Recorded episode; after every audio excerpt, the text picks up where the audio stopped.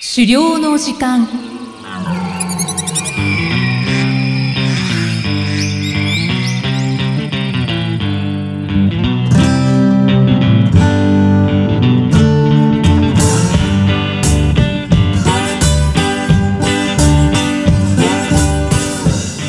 こんにちは漁師の藤井久人ですこんにちは進行役の生きみえです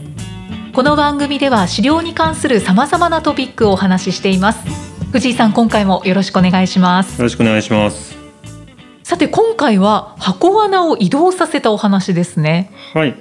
えーまあ、トレイルカメラを森の中に設置するようになってから、まあ、少しずつ動物たちの姿を見られる回数が増えてきましてはいでもうある程度の頻度で確認できるなっていう場所にはですね、まあ、餌を置いてみて反応を見てみることにしていますはいでタヌキの時は、まあ、以前もお話ししたんですけどドッグフードを使ってましてはいで今回はハクビシンも見ることができたということで、うんうんハクビシンが好むものって言われるのはですね、まあ、バナナとかの果物類なんですねおーなので、まあ、そういうのも置いてみてですね試していっています、そうなんですね、狙い通りに食べてくれたんでしょうかうんはいタヌキはですねもう餌の見つかる場所として認識してくれ始めてるみたいでおーやはりドッグフードは前回の畑とかと同じでですね結は構い食べてるのを確認できています、うーんそうなんですねうんまあ、畑の方では野猫も寄ってきちゃってですねドッグフードを食べちゃうっていう問題があったんですけど、はいはい新しい場所はですね、まあ、森の中だと野猫の行動範囲からは外れてきているようで、うんまあカメラに映ることはあるんですけれども今のところ猫がバクバク餌食べちゃってるっていうのは避けられています。あいいですねうん、じゃあタヌキのみが食べてる状態ですねそうですね今のところそんな感じです。うんで残念ながらハクビシンはですね見かける回数自体がですねまだまだ少なくて、はいうん、餌に対する反応っていうのがですねまだ見られていません。そうなんですね食べてる様子がないんですね、うん、あのー本当にさーっとカメラの前通過してっちゃう感じで、へ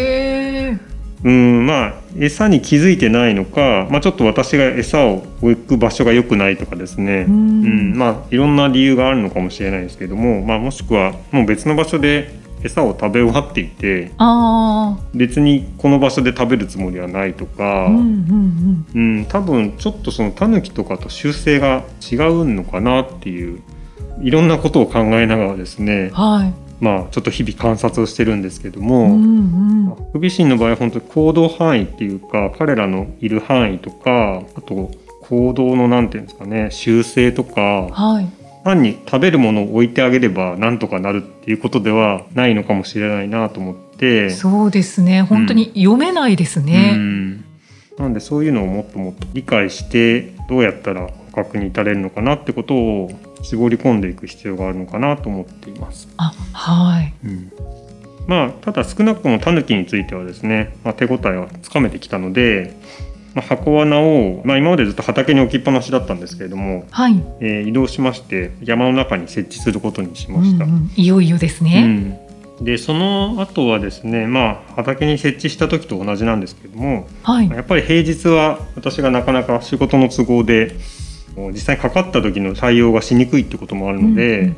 まあ平日は箱罠の仕掛けがかからない状態ではい餌だけ中に入れておいておびき寄せておいて、まあ、週末に仕掛けをセットするっていう流れでやっています。で,、ははいいでまあ、そしてまあ週末がやってきたんですけれども、おおセットした週末ですね、うん、ど今回の結果はどうだったんでしょううだかったんでしょうか。でこの収録が、まあ、仕掛けをセットした最初の週末の直後おおなんですけれども、はいまあ、残念ながらですね罠の入り口部分の餌は食べたんですけどはい仕掛けが作動する罠の奥まで入ってきてくれませんで、残念うん、その先にも当然餌は置いてあるんですけど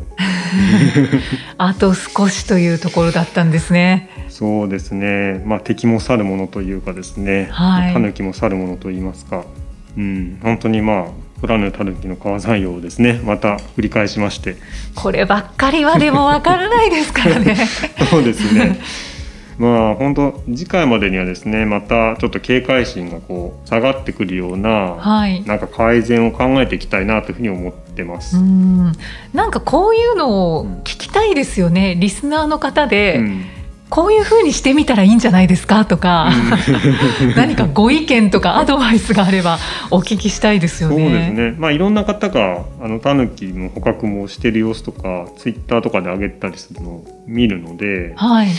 そういうのを、まあ、一応断片的には見ながらではあるんですけど、うん。皆さんそこまで苦労されてないのかちょっと、まあ、私の工夫が足りないのかちょっとわからないんですがはい。意外と簡単に撮れてる様子も見受けられるので、そうなんですね。うんだからまあでもその地域によって全然違うっていうのもあるとは思うんですよね。うんその罠に慣れてるとか慣れてないとかああ。ちょっと私の近所っていうか地域でそんなに罠を設置している人がいるっていうのはあんまり聞いたことがないので、はい。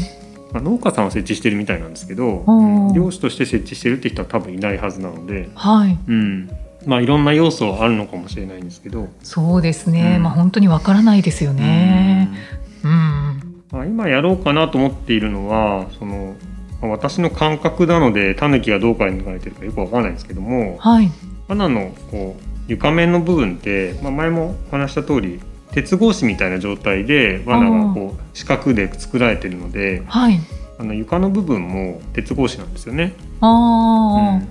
うんでもなんかその上を歩くって結構タヌキからしたらなんか怖いのかなみたいなところもちょっと想像したりしてですあ。ね、うん。歩きにくい感じがしますね。そうですよねだからちょっとその上にこう乗ることをこうハードル下げられるかなと思ってですね、まあ、はい木の板のようなものをちょっと下に敷くとかっていうこともやってみようと思って今やっています。ああ。歩きやすければうんどんどん中の方に入ってきうて、ん餌を食べてくれて捕獲できるかもしれないです一ね。つの要素としてあるかもしれないです。まあ周りがでもね上も囲われてて左右も囲われてる状態だから、うまあんそれでもまだまだかもしれないんですけどねう。んんじゃあこう草で隠す とか。 なんかねそこはあんまり気にしてないみたいなんか実は私もやってたんですけどあー最初はい周りをちょっと隠すみたいなのでやってたんですけど、あんまりそこは気にしてないあのカメラの様子を見てると、うーんうんあそのうなんですうんね。まあなんかむき出しになってても別に近くに全然寄ってくるんでおーここはあんまりハードルにはなってなさそうだなっていうのは今思ってることではあります。えーうーん面白いですよね でもはいタヌキの気持ちをこう探りながら本当やるでっすてね。いう。うんうんそうなんです。で、あとはですね、まあ、タヌキ自体は、まあ、前回もちょっとお話ししたかもしれないですけど、個体の区別がですね、なかなかしにくくて、はいうん、やっぱりタヌキってそんなに色が個体ごとにユニークじゃないんで、まあ、大きさはなんとなくこれは大きいな小さいなっていうのはあるんですけど、はいはいそうするとですね、何が問題かっていうと、はい。一体どの個体がいつ食べに来てるのかってことをなかなか特定しにくいんですよね。うーんそうすると僕は毎日タヌキを見てるつもりでも実際に来てる個体はバラバラなのかもしれないしはいそうでないかもしれないし、まあ、1匹だけが毎日来てるだけかもしれないしっていうのがなかなか判断できないとどういうふうにやっていけばいいのかなってところも少し考えなきゃいけなかったりとかうーんそういうのもちょっと考えながらだからあと個体によって警戒心の強め弱めっていう違いがあるのかなっていうのも感じていて。うーんうん、っていうのも箱の中に入ってる餌のこう執着の仕方っていうか、はいうん、中に多少入り口に近いところだったら食べるのもいるし全然食べないのもいるような感じがしてるので、ううんんうんなんかそういうのもですねあのまだまだた、まあ、タヌキはよく来てくれてるとはいえまだまだこう解明していかなきゃいけないところもあるのかなみたいに思ってはいます。うーん何頭ぐらい来てるんでしょうかね。そうそれがねまあ少なくとも2種類はいるのかなって気はしてるんですけど。あ単に大きい小さいぐらいしか私が区別できてないだけであはい。実態としてはもっといっぱいいるのかもしれないですね。うーん農家さんとかは本当タヌキなんていっぱいいるよって本当に言うんで、あそうですうか。んまあ、その農家さんも別に個体特定はしてないと思うんですけど、はいはい。うん、その辺がちょっと今まだまだって感じですね。うーん意外と難しいですね。そうなんですね。まあだけどいろいろと試行錯誤してみてうんですようね。んまずはこの床面をちょっと板のようなものを敷いては歩きやすくするっていうのは、 はいはい。だか何からもうやったんですけどね。ああやったんですね。うんまあ、少し効果あったかなっていう反応おおはーあちょっと中の方に入ってきたかなっていう感じですか、うん、でもそれも単に警戒心の低い個体が来ただけなのかもしれないっていうのがあって本当にそこがねまだまだよくわかんないんですよね。あうんでもまあいずれにしろ警戒心の低い個体が入ってきてくれてるってことは、まあ、その次にもっと中に入る可能性も増えてるかもしれないので、ーうんうんううんんまあ、こういうのをちょっとずつ試しながら組み重ねていくってことかなと思っています。本当ですね なんかじりじりと近づいているかなっていう感じがしますねはいじゃあまた次回のお話を楽しみにしております、はい、さあこの番組では資料に関するご質問や番組へのご感想をお待ちしていますなんかアドバイスや意見 もいただけたら嬉しいですメッセージはエピソードの説明文に記載の URL からお寄せください藤井さん今回もありがとうございましたありがとうございました。